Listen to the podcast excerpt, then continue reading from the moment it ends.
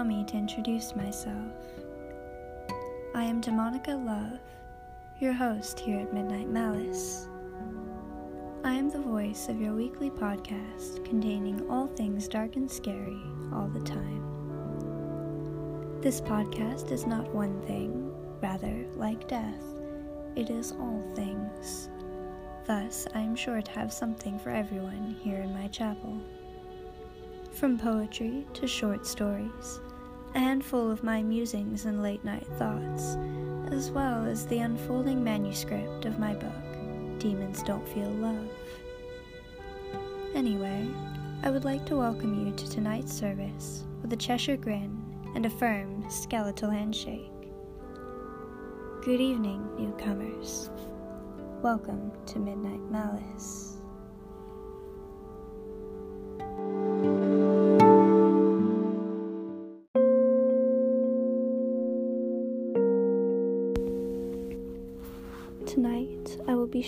First chapter of my book, Demons Don't Feel Love. Wherever you are right now, take a moment to relax and close your eyes. Rest is necessary, more than most people are aware. Take this as a reminder to practice self care and introspection. Take a deep breath and let all be well, just for a moment.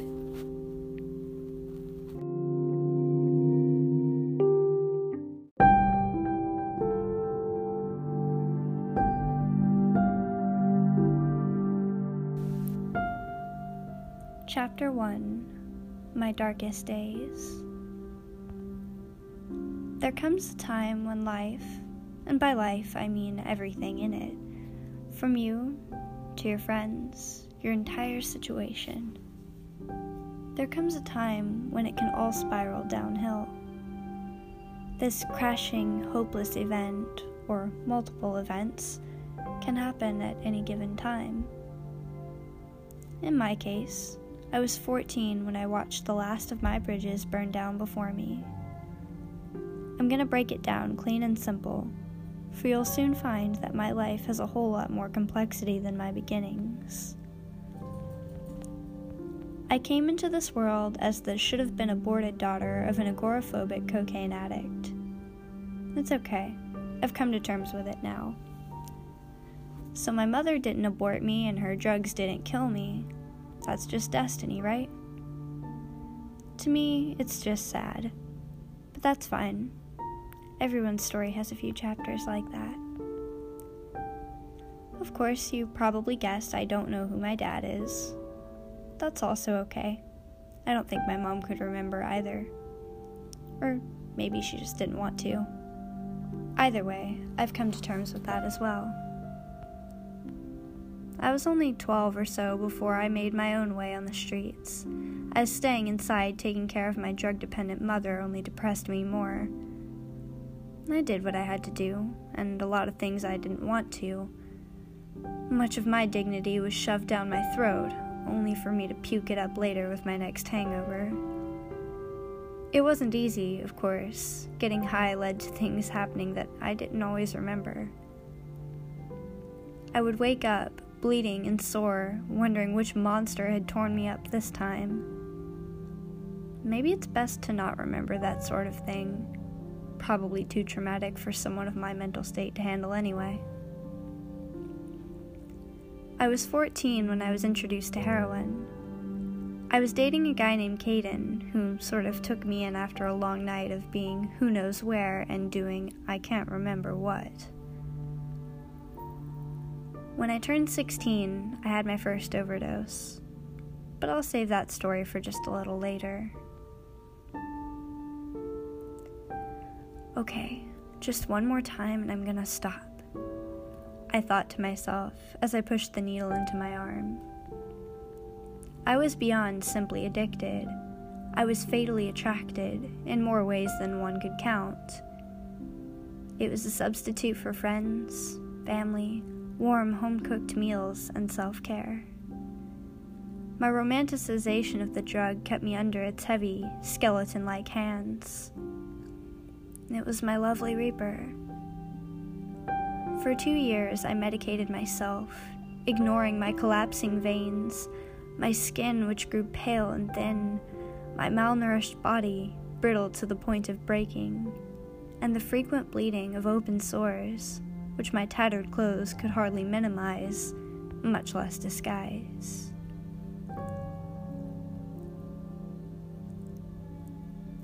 Annabelle, at age 16, near the end of her addiction.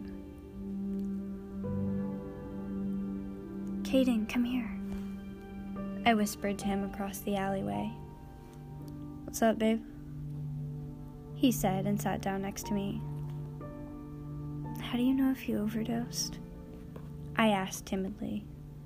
when you close your eyes and you don't wake up, he said while laughing. It's not funny. I'm sorry.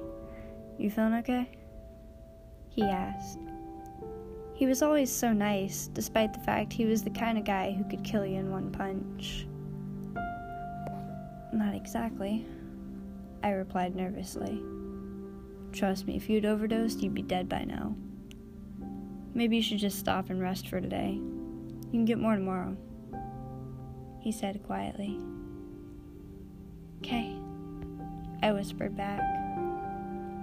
I went inside the small shack that we called home I laid down on the bed, which was basically just a mattress on the floor, and closed my eyes.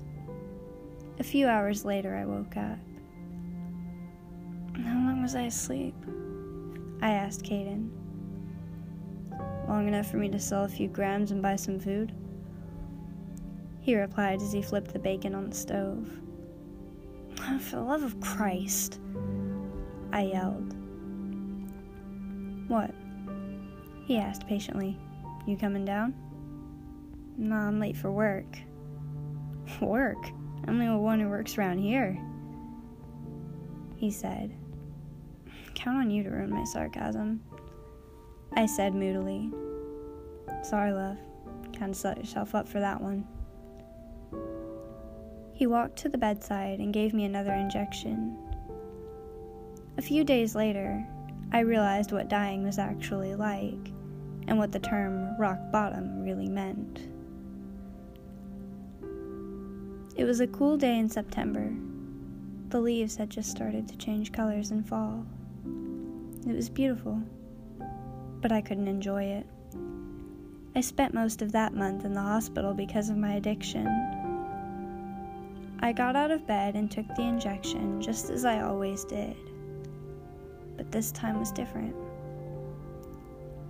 My stomach began to churn, and my veins felt as if they were on fire.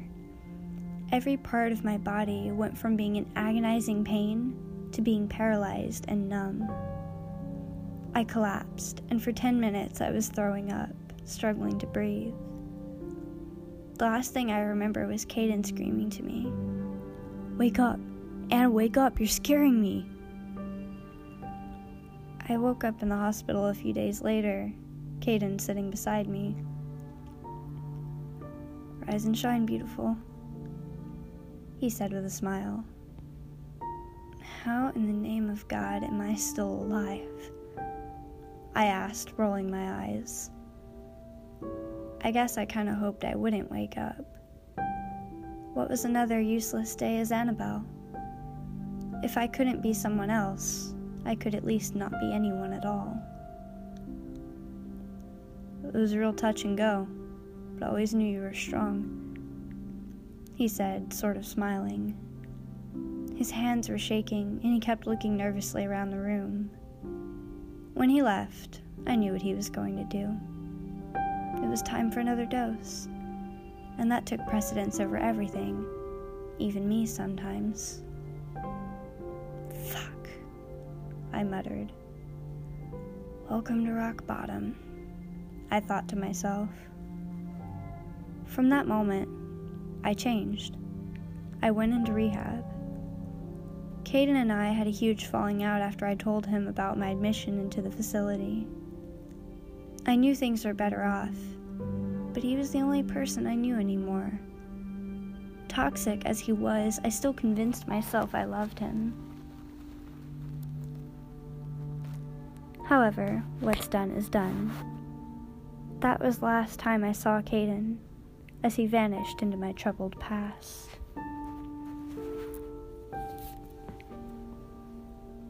When do you think I can leave? I asked the nurse after several months of rehab. Well, you've still got a few more days here just to finish out your treatment, but I think you can leave Tuesday. I know, like, I probably haven't been the easiest to put up with. Fuck. I whispered. I felt uneasy. I was never the greatest at expressing how I felt. I guess it was time to learn. I don't know, like, I guess looking back on things while sober, I see how controlled I was by the drugs. I didn't mean to be difficult or anything. I said quietly. Now, love, you've done very well. You were strong, willing, and the only resistance you had was purely the effects of withdrawal. There's nothing wrong with that. You're okay now. But I want you to remember the lessons you've learned here with us. Don't let the drugs back in your life. Don't let your mind get in the way of your heart. You got this, she said with a grin. After the last of the sessions, I went home. Tuesday, just like she said. Oh, I guess you're probably wondering where home was. There was a really sweet family that lived just outside the city. They were called Pearson, and they stayed in a place that looked something like a modern day castle. They were alone with their money, for Gerald Pearson's wife, April, was unable to conceive. As happy as I convinced myself I was, my troubles weren't over. I never knew it, but my mind was still dark. Once an addict, always an addict. From substances to weapons, no matter what it is. And my mind was still searching for its next fix. Annabelle, breakfast is ready. I heard April calling from the dining room. It was my third day here, and I was starting to settle into the routine. The dining room is pretty. I can describe it in one word expensive. A chandelier adorned with diamonds and gold hung above a table made of clean, modern glass. The walls were covered in light blue paint, and the floors were pristine white. It was extravagant. I ate my breakfast and admired the most immaculate dining room I had ever seen. Suddenly, my mind went to Caden. I missed him so much. My heart ached for the familiar touch, his voice. My mind began to daydream. I remembered his gentle hands pressed against my arm as he worked the needle into my vein. I remembered our highs together laughing at how strange things felt, like the air and water, and how even talking felt strange. Suddenly, thoughts began racing through my mind. I wonder if I'll ever see him again, or if he misses me. Oh my god, what if he overdoses and I'm not there to save him? It can't happen. I would die if that happened.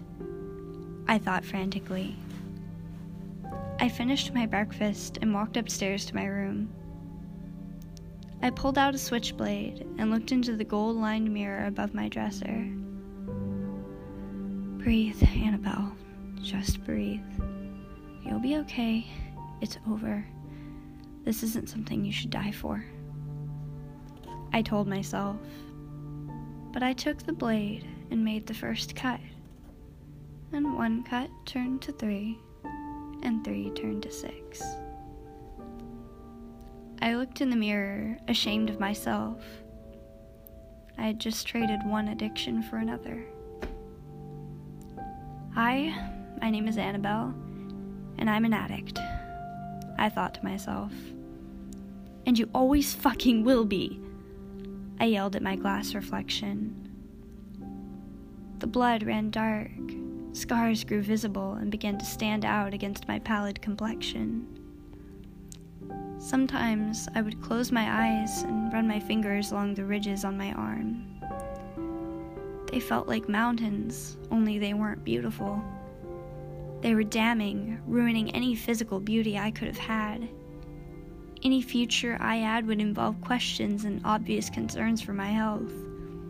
Hospital stays and medications crossed my mind, therapy visits and anxiety attacks. I think I wanted to end it at that very moment. None of that sounded appealing. Still, I continued to hurt myself. It seemed to be the only way. A year passed, slowly, day by day. I struggled with the demons left from my past as I tried to move on, but recovery was never easy. I'm going to the park, I said. It was a beautiful day, and I figured a gentle walk would ease my mind. But don't be too long. Lunch will be ready in an hour, replied Gerald, who was sitting in a large, dark brown leather recliner, reading the paper. I walked outside and looked around. Winter was beginning to set in. The wind blew my hair across my face, and for the first time since I came to the Pearsons' home, I smiled. I walked to the park and sat on a bench and waited.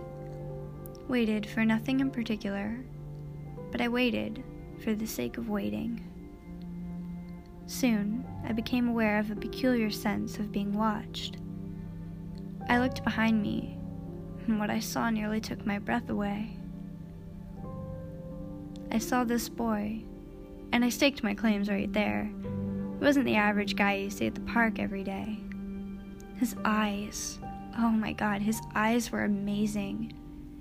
He had the most hypnotic green eyes, but it was more than the color that got me the way he looked at me, a look of desire. Okay, hurry. Can't let him get away. One in a million chance, just go for it already. I screamed to myself, but I couldn't move.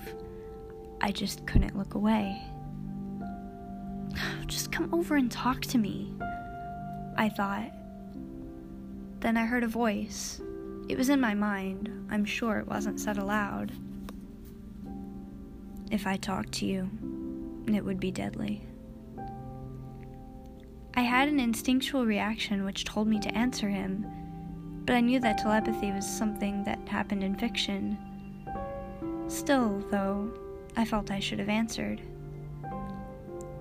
To my dismay, he walked away, fading into the distance. Lost a good chance there, Annabelle. Nice going. I said to myself, upset at my social anxiety. I walked home in tears, feeling sorry for myself when I saw him again. I apologize about earlier. I'm usually a bit more social, but my words were failing me. It's fine, I answered him, wiping the tears from my eyes. What's wrong? He asked politely. Oh, nothing really. My day hasn't been all that great. Well, I hope that it'll get better. God damn, it's already noon. I gotta go, he said, and ran off into the distance again. No goodbye? Strange, I thought as I walked through the French doors of my house. By this time, I was completely numb. I dragged myself to my room, where strange things happened.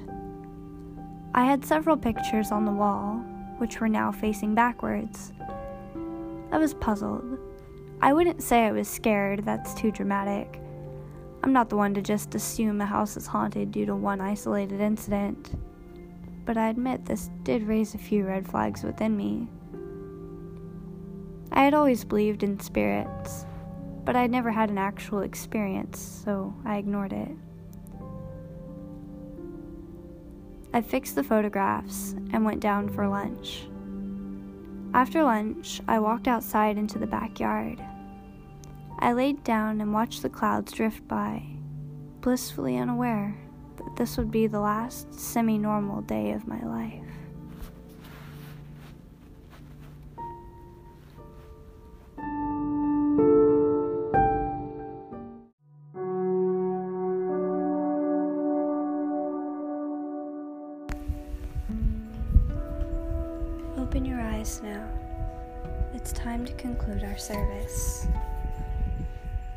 12 midnight, and today has been next to endless. A seven hour shift, which quickly became a nine hour shift, and I'm now currently tending to my two hellhounds in the basement. I am exhausted. I suppose I'll drag myself to the bath. The fresh blood of the innocent awaits me. Good night, my fellow demons. This is Demonica Love, your fatal host of Midnight Malice, signing off.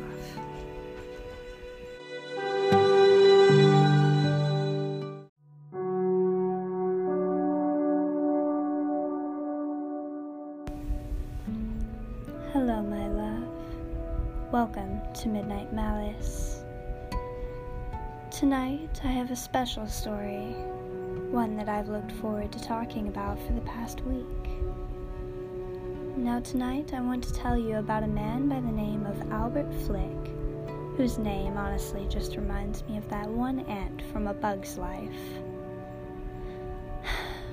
I'm such a child.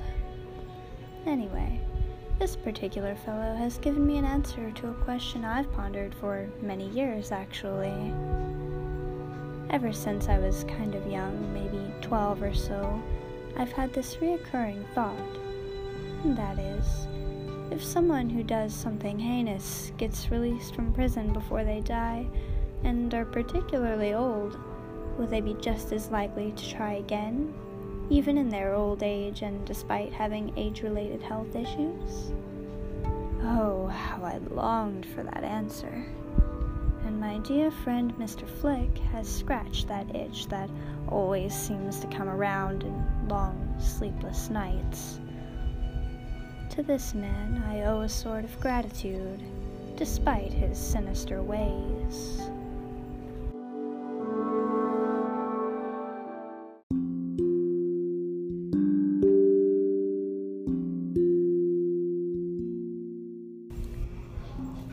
So, this man is 77, and it's clear prison hasn't done his looks any justice at all, given that he looks to be around 84, with one foot in a grave and the other on something slippery and red. Interesting. So, back in the year of 79, which puts his age at about 38 then, takes a knife and stabs his estranged wife to death in front of her daughter, whom she had had from a previous marriage. He went on trial and was convicted and sentenced to 25 years in prison for what he'd done. So he gets out, and he's 63 years old. Six years later, Grandpa gets convicted for the assault of another woman in 2010. The prosecutor suggested eight years, but the judge, like me, just figures that one day Mr. Flick's going to get too damn old for this shit and will be forced by his own aging flesh to stop killing people. So the judge cuts his time in half, and the old man goes back to prison for four years. It's 2014 now, and our infamous grandfather is back on the streets. He meets a woman who's just barely getting back on her feet with her two sons.